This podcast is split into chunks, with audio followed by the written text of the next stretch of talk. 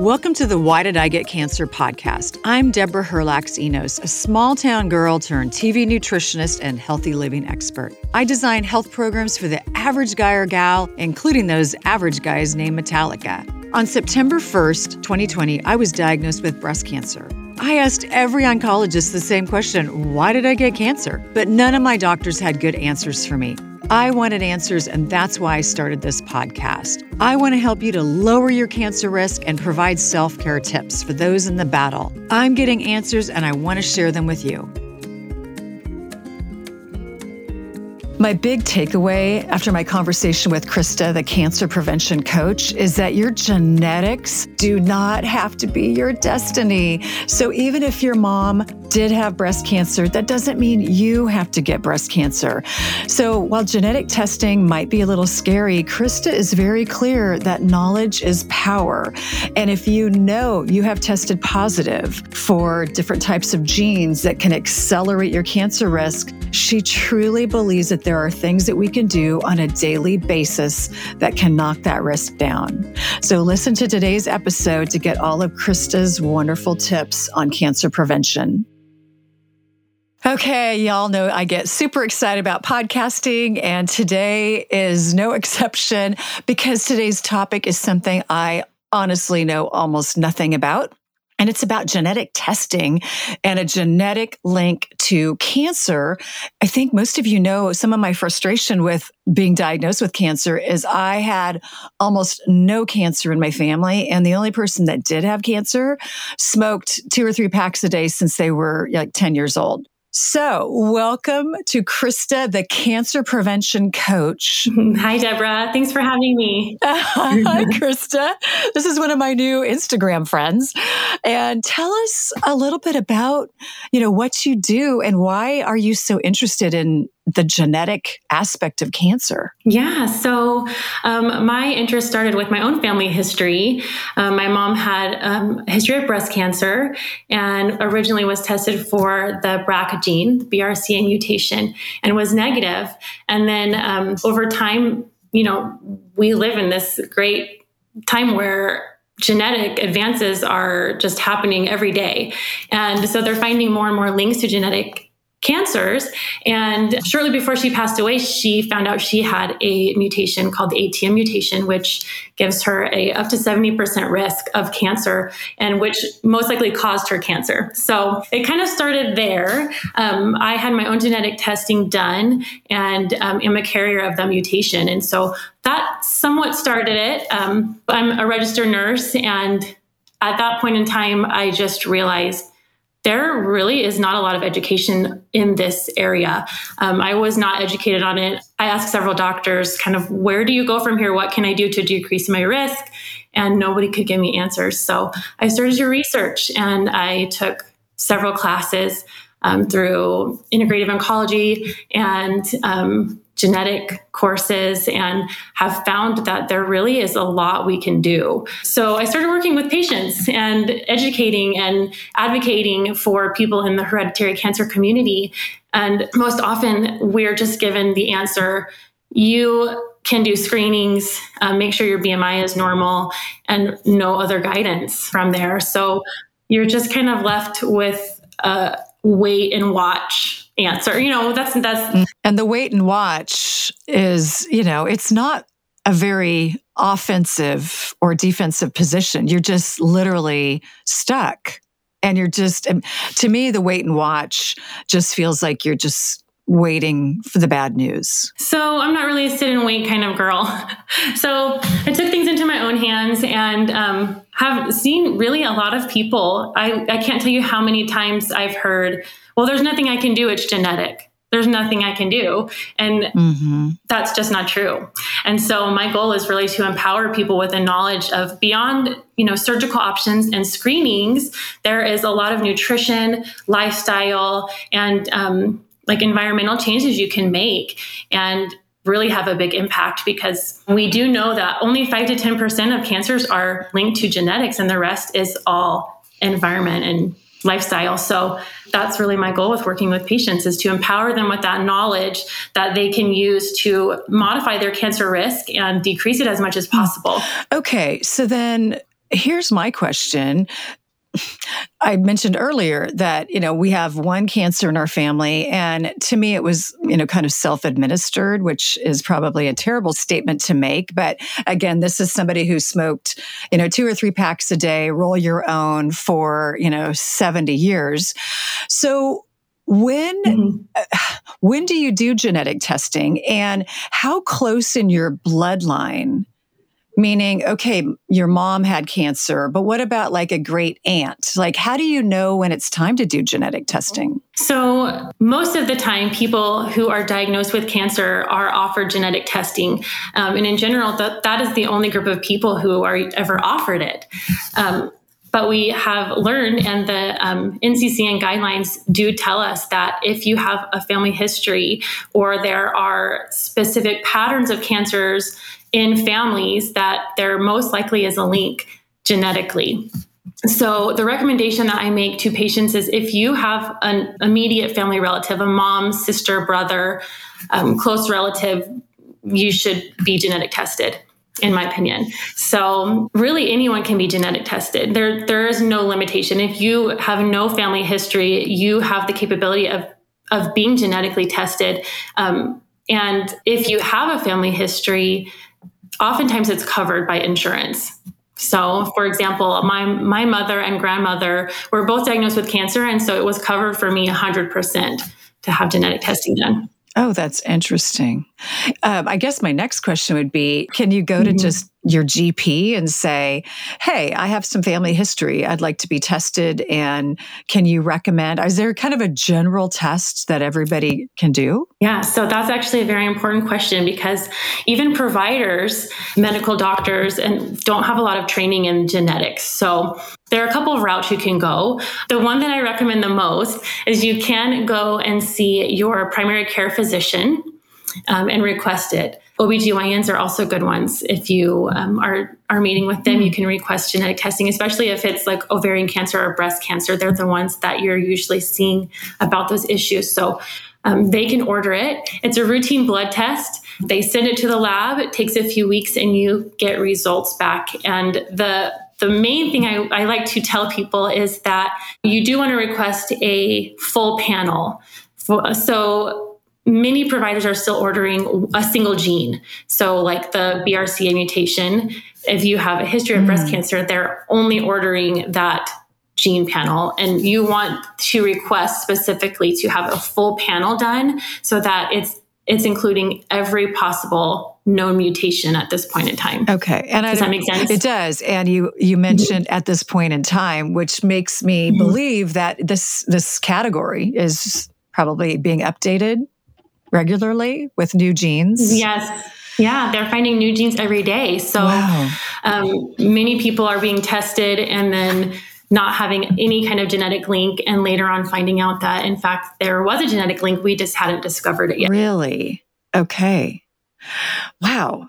Um, you also mention on your website and your Instagram um, stories um, about inflammation and mm-hmm. I talk about inflammation a lot. Can you tell us more about inflammation from the perspective of you're a cancer prevention coach and a registered nurse with a significant family history of, of cancer? Yes. Yeah, we we know for sure that inflammation has a direct impact on cancer growth and progression. And um, it's you know, inflammation is a good thing in so many ways. It's part of our body's normal response, immune response, and it you know, is part of keeping us from getting infections. Um, it reacts to any really environmental um, irritant that we have or come in contact with. And so it's a good thing. It has an important role in our body. The problem comes when it is chronic or long term. So when we have chronic long term inflammation, um, a couple of things happen. Number one, it generates substances that damage our own DNA. Um, and so that's not a good thing, right? DNA damage leads to cancer, we know. So, number two, it does increase the rate of cell division. And so that's kind of our body's way of attempting to repair that damage as fast as possible. So, any of those irritants or infections or things that we come in contact with, our bodies increase that rate of cell division, um, which leads to increased genetic mutations and um, again leads to cancer. Um, the third one is angiogenesis, which is a tumor's ability to gain its own blood supply. So um, it will, mm-hmm. so inflammation kind of triggers the growth of blood vessels that supply those tumors with the nutrients that they need. And um, we don't want that, right? We don't want to feed. we don't want that. So it sounds like what you're saying is inflammation can accelerate cancer growth and, and actually make your body a nice place for it to grow? Is that a weird statement? But so i i will compare it to a garden sometimes. And mm-hmm. our body is like our soil right? And if you have healthy soil in your garden, your plants will grow and flourish. And you probably know this, you're a gardener, aren't you? And if your um, soil is unhealthy, it is going to be more welcoming to disease. So, inflammation is one of those things that makes our soil unhealthy and allows for that cancer growth. Are there tests for inflammation? There are some labs you can do, and some that there there are many that I monitor in patients. Um, they'll bring me their lab work and we kind of go over them. But um, so yes, there are things you can do to monitor, but there are also signs and symptoms which I try to educate patients about because those are the things you're going to notice on a daily basis, right? Different um, inflammatory triggers and signs and symptoms. So if you are somebody who has a recurrent infection, a lot of times I'll see patients with recurrent UTI infections. Mm-hmm. Um, that's a sign of inflammation. Um, any digestive disorders or mood disorders, um, skin problems, joint pain, allergies, fatigue. These are all signs and symptoms that there is inflammation in the body and something that we can address and we need to find the root cause of and kind of go from there to eliminate inflammation as much as possible. Wow. Okay. So if you're experiencing frequent UTIs, which might be what, like every month or something, or mm-hmm. psoriasis, you're talking about some skin stuff? Yes that is definitely one that is an inflammatory condition. Interesting. Okay, so then this might be another question for your GP when you go in for your yearly or get blood work. Hey, you know, can you can you test me for inflammation?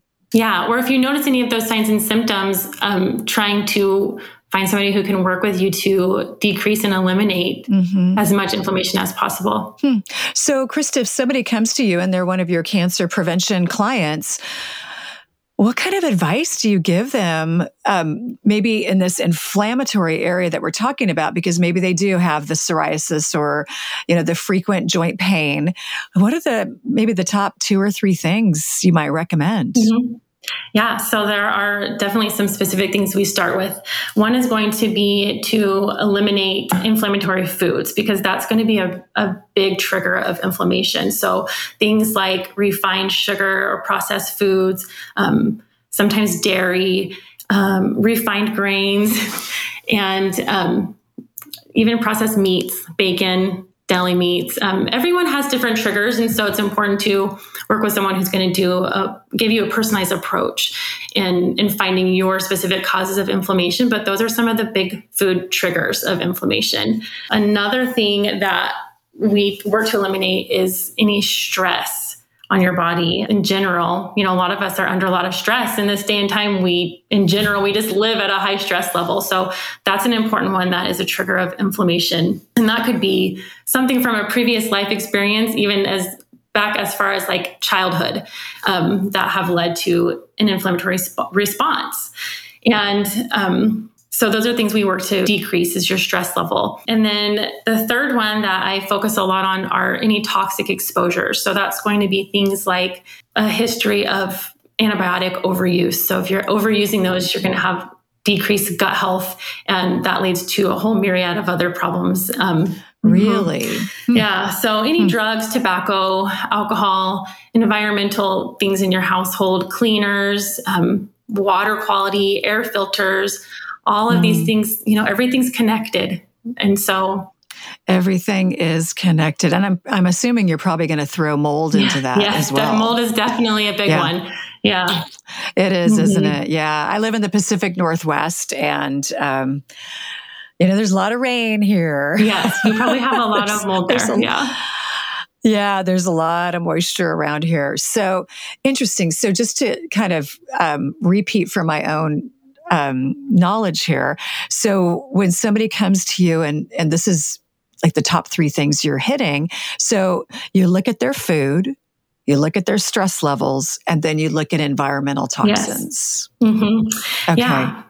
And we also, it's important to yeah. remember too, to make sure you're getting enough of the good stuff. We focus in our culture mm. in general, we focus a lot on removing things. You know, diet culture, especially, we have learned to remove, take away, decrease all of these things. But it's important to remember that you need to add the good as well. So things like fruits and vegetables and um, all of those plant sources are going to be giving you more um, cell protection. So we've seen that plant foods, specifically fruits and vegetables and things with lots of color, mm-hmm. you know, you'll hear people tell you eat the rainbow. And it, it is very important because you're going to gain a lot of protection from those plant sources um, like polyphenols, um, flavonoids, and things that are actually protective to your cells. Mm-hmm. And so that's even more important for someone with a genetic mutation, right? You're trying to counteract all of the bad, that the, all of the damage mm-hmm. from your DNA um, with all the good. So interesting. So a heavy produce or plant based diet, it sounds like you're recommending. Yeah. yeah. So even if you're not eliminating meat completely, I would definitely say you want to make sure that the meat is good quality, grass fed, free range, um, organic, if you can do that. If, you know, and then definitely add a lot of the fruits and vegetables and other plant foods. I think you all know how much I love ButcherBox. Probably the biggest driver for me is the quality. And I love that ButcherBox focuses on small family fisheries so they know who's fishing the, for the sockeye salmon. And they also focus on small family ranches where again, they visit these ranches and they they know that these animals are being treated humanely. And that is probably my biggest driver I also had many of you reach out to me and tell me, Hey, I want to try ButcherBox, but I don't want to commit to a full year. So I have great news for you. You can go ahead and use my code and sign up for as long as you want. Of course, right now we're doing the free bison in every box and you still get the free bison in every box and $20 off of your first box. So all you have to do is go to butcherbox.com forward slash Enos and then use the code Enos. And then you're going to get $20 off of your first order and then free bison in every box for up to a year. This is a great opportunity to just try out ButcherBox without having to commit to 12 months. I have to tell you, I get so excited when I get that delivery box at my front door because I know it's going to be incredibly high quality protein that honestly I can't get at any supermarkets near my home. So give ButcherBox a try. I think you'll love them. I'm a big believer in super high quality animal protein. Boy, it just if I mean to me it's it's like taking a vitamin pill. Yeah, when you can get that really great grass fed beef or bison or wild Alaskan salmon, which we get a lot here because I'm in Seattle. Back to the food questions. Um, so you're you're probably advocating, and it sounds like a lot of produce.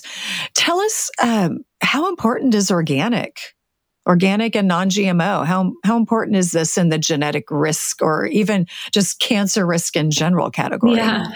So this is a hot topic in the cancer community, right? I don't know if you've done any research on it, probably you have, but I've heard a lot of nutritionists tell patients it doesn't matter. And so my stance on this is a little bit different because coming from someone with a genetic mutation, you're trying to you really want to just not add any more insult to injury. And so right. my stance is this. Um, if you can, why wouldn't you? Some of the big arguments in favor of eating organic are because they're higher in those polyphenols and flavonoids, which we were talking about, and lower in pesticide residue. And so there are arguments on the other side of that that say you can't really prove that. They're still using you know different pesticides and things, but the goal is really to decrease your risk as much as possible. And if you can get any benefit from that, why wouldn't you? So I tend to err on the side of caution and say, even with arguments arguments that right. are against it, I mean, I still think that there is a lot of benefit you can gain from mm-hmm. eating organic. Right. And I remember years ago when I was in college and I was getting my health science degree, and I have a health science degree and a minor in exercise physiology. And I was just geeking out about all of the nutritional information I was getting. And back then, organic wasn't really a thing. So we're talking, you know, late 80s. And I remember reading the um, government stance on iceberg lettuce or just lettuce in general. And it was something along the lines of if you're eating, you know, a head of lettuce a week, you're fine getting just conventionally grown. And I thought, oh my gosh, I'm, I'm eating a head of lettuce a day. So what does that what does that do to my risk? And that's really when I made the jump to finding produce that was local, going to farmers markets, trying to buy organic. But of course, I was also a college student. And then this was post college when I didn't have a big food budget. So I had to really get creative when it came to buying organic and not blowing my budget. So what do you recommend to your clients who maybe budget is a, big driver when it comes to purchasing organic? I, my recommendation is to try and buy organic if you can. Um, if not, you're still going to get benefit from the fruits and vegetables and other plant sources. And so, whether you can do organic or not, definitely adding, I recommend eight to 10 servings a day if you can, because you want to add as much good as you can. Mm-hmm. And what's a serving look like? Um, so, a serving size is usually half a cup to a cup, depending on what the the vegetable you're eating, okay, the fruit and vegetable you're eating, or grains. So it's going to vary a little bit, but um, in general, that's what I shoot for: half cup to a cup. Right, and there are some resources. Um, is it Environmental Working Group? I think, and they have the the clean what is it? The yeah. Clean 15 yeah. uh-huh. and Dirty Dozen. The, the Dirty Dozen and the Clean 15. Mm-hmm. And I love that resource because, like I said, even when I just didn't have a pot to pee and I had terrible food mm-hmm. budget, I could go to that website and think, oh, okay, well, strawberries, I need to always buy organic but avocados and bananas, not so much. And so there are some really good resources. And I think it's really important. Um, you know with the food prices these days to figure out how can you make this work where you can you can feed your family as cleanly as possible without busting the bank. And I think there's also services like imperfect produce where some of these things are just not pretty, but mm-hmm. they're organic and they haven't lost any nutrient content exactly. because it's yeah, not the prettiest apple at the supermarket. And then one of the things I love is, you know, I'll look at local farms and they often have delivery and they'll come into, you know, Seattle once a week and you just go down there, you pick up your basket that you paid for and you know you've got great organic produce. So i'm a i'm a firm mm-hmm. believer in organic but i'm also just a firm believer in eat as much produce as you can because it just does such great things for your body. Yes i agree. Yeah those are great resources. So Krista you talked about stress and um, i mean goodness gracious between COVID and, you know, just the last few years and politics and TV and news, stress is probably at an all-time high. So where do you jump in with your with your clients and say, okay, here's here's what we're going to work on this month when it comes to stress? So it's going to be different for each person. Obviously, identifying the source of their stress is the first step. Um, and sometimes it's something as simple as sleep, causing additional stress on their bodies, um, especially in the environment that I work. We have a lot of night shift people, right, as a nurse.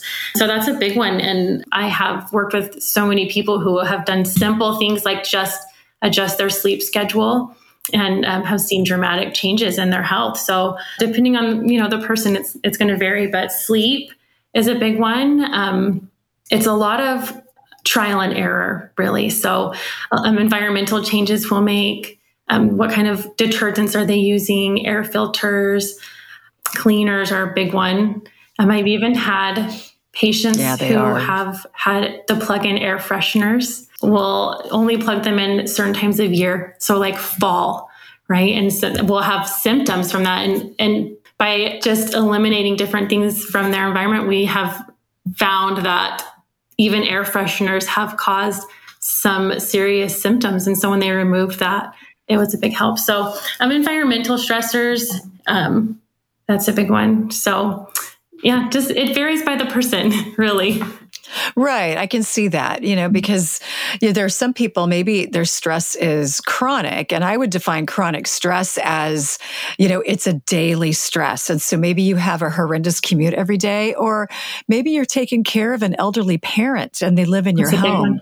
Yeah. That is, that is a chronic stress. You just, it's so hard to get away from it. And then you have more episodic, you know, it's just every now and then, you know, you just have this, you know, big reaction, a big stress reaction, and then it kind of subsides. So I can see even with my clients and in my own life, you know, there are things I do on a daily basis. And for me, for stress, I, I start every day with grounding. So I get up, I do grab my cup of coffee, trying to wait a little bit, but it's not working. I just, I, I, I wake up for coffee grab a cup of coffee. I go outside barefoot and I just stay in gratitude, praising God for my, you know, my healthy body, my eyesight, my, I can hear, I can see, I can smell. And I, for me, that just sets an intention for the day of staying in gratitude. But there's also so much interesting research these days on grounding and walking around barefoot or being in a body of water, you know, like jumping in a lake or being in the ocean, and how that can lower levels of inflammation. Yeah, those are all good ones. I love that. The water is a big one, actually, for me personally. And grounding, there is a lot of research that people don't know about. So I love that you use that as part of your stress relief. Um, everyone has their own thing. A lot of people that I've worked with love yoga. And I recommend deep breathing to a lot of people who may not have a spiritual practice that they prefer. Um, deep breathing actually helps a lot too. Mm. So it's another. And if you have some resources for that, I can add that into the show notes, and that would okay. be great. Because, I mean, I'm going to confess to you right now, Krista, I I suck at meditation. it's hard. It's hard to do, it's right? hard. Mm-hmm. It's so hard. And I just stink at it. And I've tried and stopped and failed so many times. And so the way I look at meditation now is I do a moving meditation every day. And it's kind of my gratitude list. So again, I'm walking outside, I'm grounding, I'm praising God for, you know, all the blessings in my life. And then when I get into bed at night, I, I will put my hand on my stomach and I'll go through just a series of breathing exercises that I've just kind of, you know, gleaned over the years. And that seems to work for me. Of course, we can always do better, right? Yeah. So maybe you can help me. Yeah one of the big ones that i recommend to clients is um, the 478 method. Have you heard of that? Mm-hmm. tell us about it. Yeah yeah. So it's just it's just an easy deep breathing exercise. So if you're stuck in traffic and you're somebody who has road rage or you're at work and just having a hard day it can really be done anywhere. So you're just going to breathe in for four seconds um, hold for seven seconds and then breathe out for eight seconds. So when you do that you know for a minute or two and and usually that actually that can help wow. a lot would you would that be one you'd recommend you know either starting your day or ending your day with that type of breathing Definitely. Yeah, okay. I actually do it personally. I use that every day. I have a, a swing on my back patio.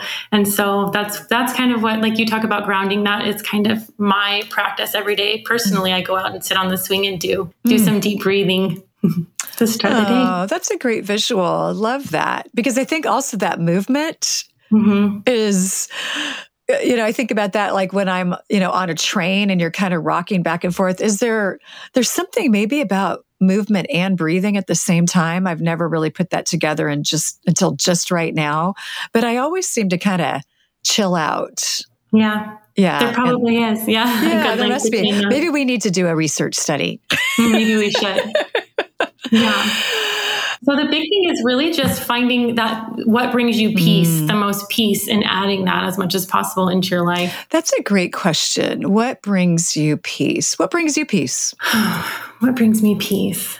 There are a lot of things. I think um, in this sense, being able to take back the control from of my health and having that knowledge and knowing um, going from overwhelmed to empowered has really brought a lot of peace to my life. And one of the reasons I, I like to share this kind of information with with others. Oh, that that is How about you? Oh, let me just geek out for a second. That is absolutely incredible to go from overwhelmed to empowered. Of course, that's going to change your outlook and and the level of peace you have inside of your body. Wow, that's a that's a good word for me. What brings me peace? Lots of things, but I will say probably the most important for me is how I start my day. If I start frazzled, I stay frazzled. If I start in peace and gratitude, then I honestly can stay in peace and gratitude all day long. And then here's another thing that's been so interesting I've been doing lately is I will I wake up and for whatever reason I just feel like God's been giving me this word every day. Like maybe it's peace, maybe it's gratitude, maybe it's fruitfulness, maybe it's peace. And I think about that word throughout the day and how can I incorporate that more in my life? Like the other day, it was generosity. And so throughout my day, I just thought, how can I be generous with this person? How can I be generous with myself? How can I be generous in line at the co- local coffee shop? And at the end of my day, I just was so relaxed and it allowed me to hit the pause button multiple times during my day. So maybe people just pick a word that is just important to them that day and they see how they can incorporate it. Yeah. Yeah, I love that. Yeah, I'm going to use that for sure. Okay, it's it's been fun and it's been a for me a great stress management tool for the last couple of months. Mm-hmm. Good refocus. It is a good refocus, mm-hmm. and if we don't mm-hmm. have something to focus on or refocus on, we will, I think, get caught in our circumstances, and our circumstances are usually not peaceful. So, Krista, this is the question I often end with, and it's it's actually the reason why this podcast is even in existence. What can I do today to not get cancer again? You add the good. Start by adding the good. That's always the first step. Um, um, one thing at a time. It's it's not something you can do in a day. Your cancer didn't form in a day, so it's going to take longer, and and those changes take time and just remember that a step in the right direction is is going to go a long way. Okay, one step.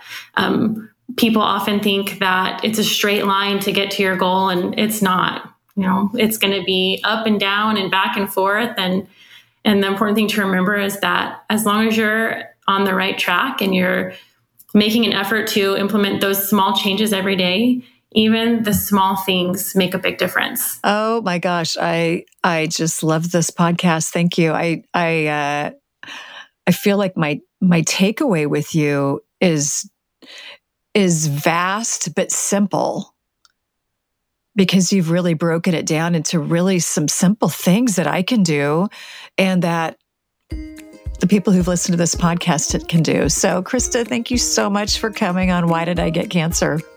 Thanks for having me, Deborah. It's been a pleasure. it's been so fun. Thank you. Thank you for joining me today on the Why Did I Get Cancer podcast. I've got my shopping guide for all of my cancer self care items in the show notes, along with information about today's guest and our show sponsors. And don't forget to subscribe to my podcast so you never miss an episode.